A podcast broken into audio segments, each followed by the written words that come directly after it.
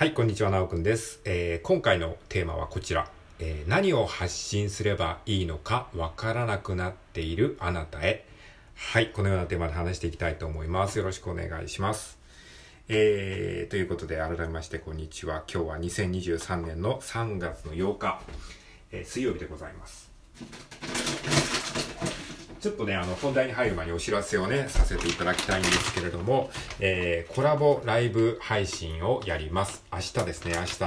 えー今日聞いてる方にとっては明日ですね、えー2023年3月の9日、えー、3級とかですね、あとはミク、初音ミクのミクというふうに覚えていただければと思うんですけれども、3月9日木曜日ですね、はい。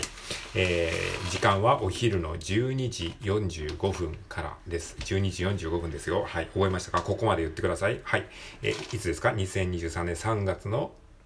そう、9日ですね。で、えっ、と、時間はお昼の12時45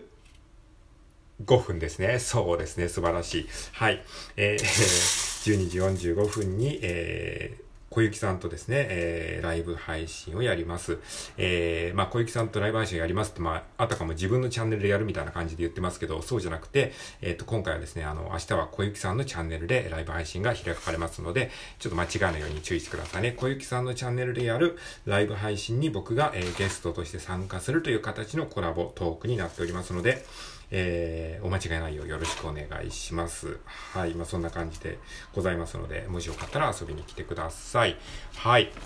ということで、えー以上お知らせでございました。えー今回の本題、えーいきますけれども、えー何を発信すればいいのかわからなくなっているあなたへというテーマで話していきたいと思います。はい。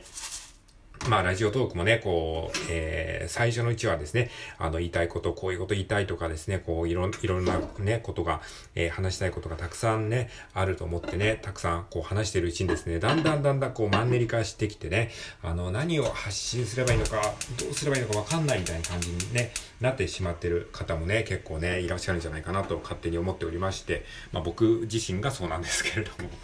はい。えーまあ、そんな僕も含めたですね、あの、発信、えー発信難民っていうかですね、何を言えばいいのかわからない、もうなんか自分に言うことなんかないんじゃないかっていうふうに思ってる方にですね、ちょっとでもまあ参考になればいいかなっていうふうに思って、まあ僕の経験からですね、あの、こういうことを発信したらいいんじゃないかなっていう、まあヒントというか切り口をですね、今回3つ、えーにまとめたので、それをちょっとシェアしてみたいと思います。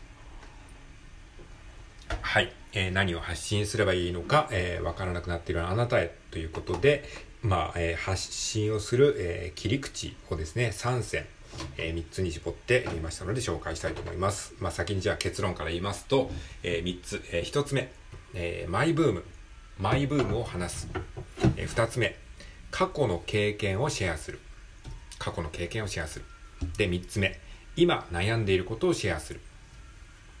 はい。わかりましたか？もう一回3つ言いますよ。1つ目、マイブームを、マイブームね、今夢中になっていることをシェアする。2つ目、過去の経験をシェアする。3つ目、悩んでいることをシェアするということですね。はい。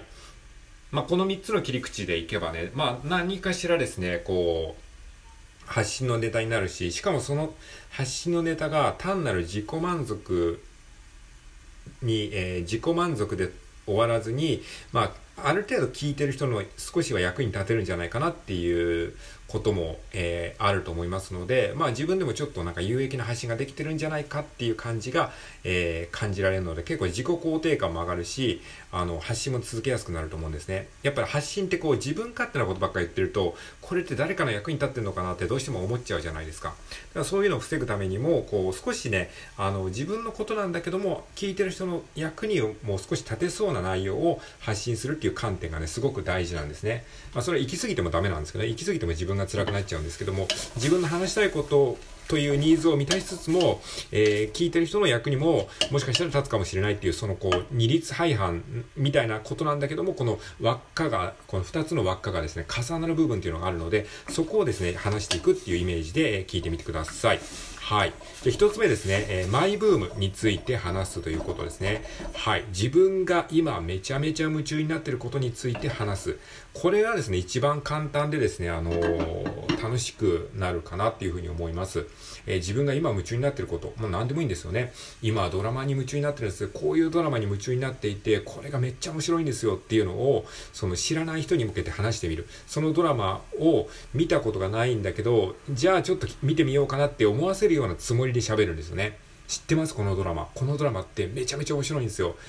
なんか、ちょっとつまんないと思ってますよね。つまんなそうって思ってますよね。でも一回でいいから見てくださいみたいな感じで、まあ、ちょっとなんかプレゼンじゃないですけど、そういう体で話してみると、えー、結構ね、自分のトーク力もつくし、これが何気にこう、プレゼンスキルとか、まあ、営業トークじゃないですけど、まあ、何かを売るってそういうことですよね。何か人に、あの、興味のない人に興味を持たせて、えー、買わせる、まあ、そういう言い方するとちょっと言い方悪いですけども、結局全部そういうことなんですよね。その、一般的なその、営業とかもそうだし、何か、えー、こう、例えばブログとかでアフィリエイトするっていうのもそうだし、えーフォロワーを集めるっていうことも結局自分を営業することじゃないですか。だからそういうことをが、まあ得意になっていくというか、そういうスキルも身につくっていう意味でもね、やっぱりこう、一石二鳥なんですよね。だから自分がめちゃめちゃ今ハマってること、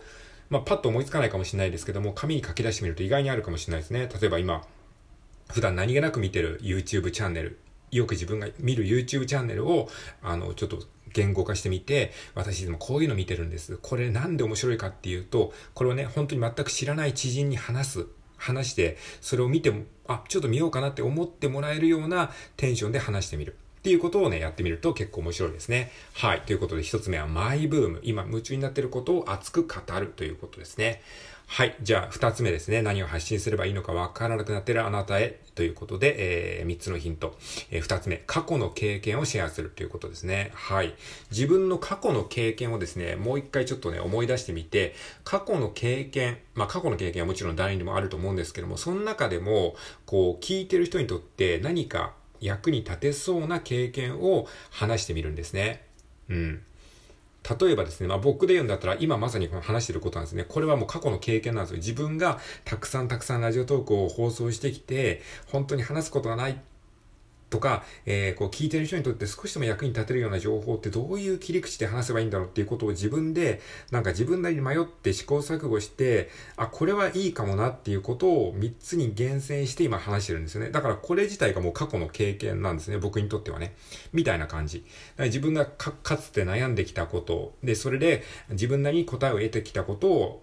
もう一回ちょっとまとめてみて、それをこう、えー、シェアするみたいな感じ。それをまだやったことがない人とか、そこでまさに悩んでる過去の自分みたいな人に、こう、こんなこと自分はやってきたんだよ、みたいな感じで話すみたいな感じ。そんなニュアンスですね。あとは失敗談とかもいいですね。あの、決してね、成功した手で上から目線で話すんじゃなくて、そうするとやっぱり人って鼻につくじゃないですか。自分はもう乗り越えてきたんですけど、みたいな感じで言われるとちょっとムカつくので、自分の失敗談をですね、こうちょっとあの面白おかしく語れる。そういう風にするとですね、さらにこう、えー、共感は得やすくなるんじゃないかなって思います。なかなかね、これって結構自分のプライドとの戦いっていうのもあるので、できる人は少ないんですけれども、この失敗談をですね、あの、割とこう、明けっぴるげに話せる人になると、かなりこう、えー、人気者になりやすいなというふうに僕は思います。まあ僕はできてないんでね、人気者になってないっていうのがあるんですけども、まあ失敗談もね、話せるようになるといいですよね。はい。あとレアな体験。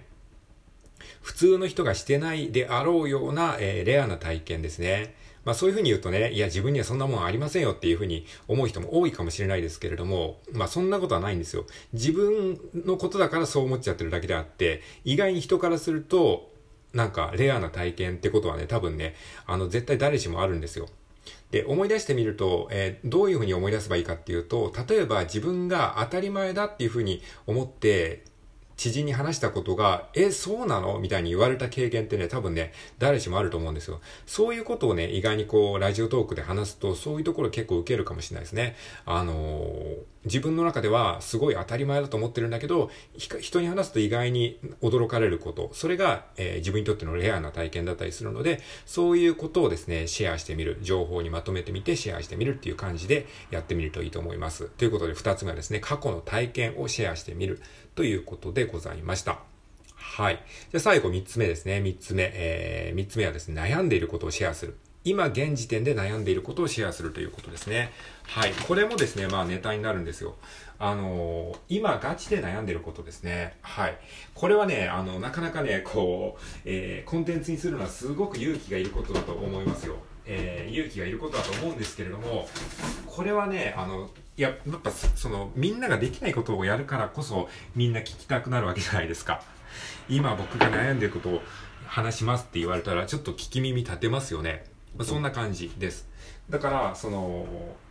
だからといって別に悩み事をね、あの、明けっぴろぎに全部ね、あの、SNS に公開しなさいって言ってるわけではなくて、もちろん言える範囲でっていうことなんですけれども、今悩んでることをね、その、もちろんその、固有名詞とかそういうことはね、あの、出せないとかそういうこともあると思いますけども、ある程度ぼやかして、こういうことで悩んでるんですっていうことを言うことによって何がいいかっていうと、自分の中でこう、言語化できるんですよ。自分の悩みを言語化することによって、自分の悩みを客観的に見られるので、結果的に自分の癒しになるんですね。で、聞いてる人も、聞いてる人で、あの、こう、結構ね、こう、癒されるんですよね。人の悩みを聞くことによって、あ、自分だけじゃないんだっていうか、まあ、他の人も悩んでるんだなっていうふうに思えるんですよ。要は、なんか SNS ばっか見てると、こう、みんな輝いているように見えちゃうじゃないですか。みんないいとこしか出さないから、みんななんか輝いてるように見えるんだけど、そうやってね、悩みをシェアしてくれる人がいると、そういう人たちの癒しになるんですよね。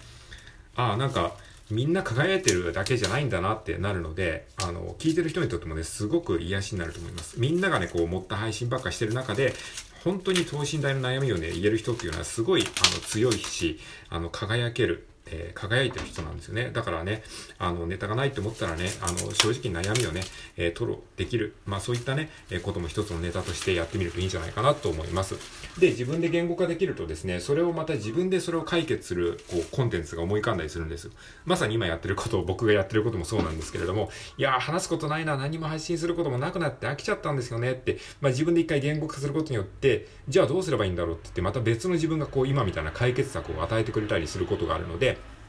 まあ、悩んでいることを言語化するというのも一つの、えー、方法ですね。はい。ということで、えー、今回は何を発信すればいいのかわからなくなっているあなたへということで、えー、お話ししてみました。はい。以上です。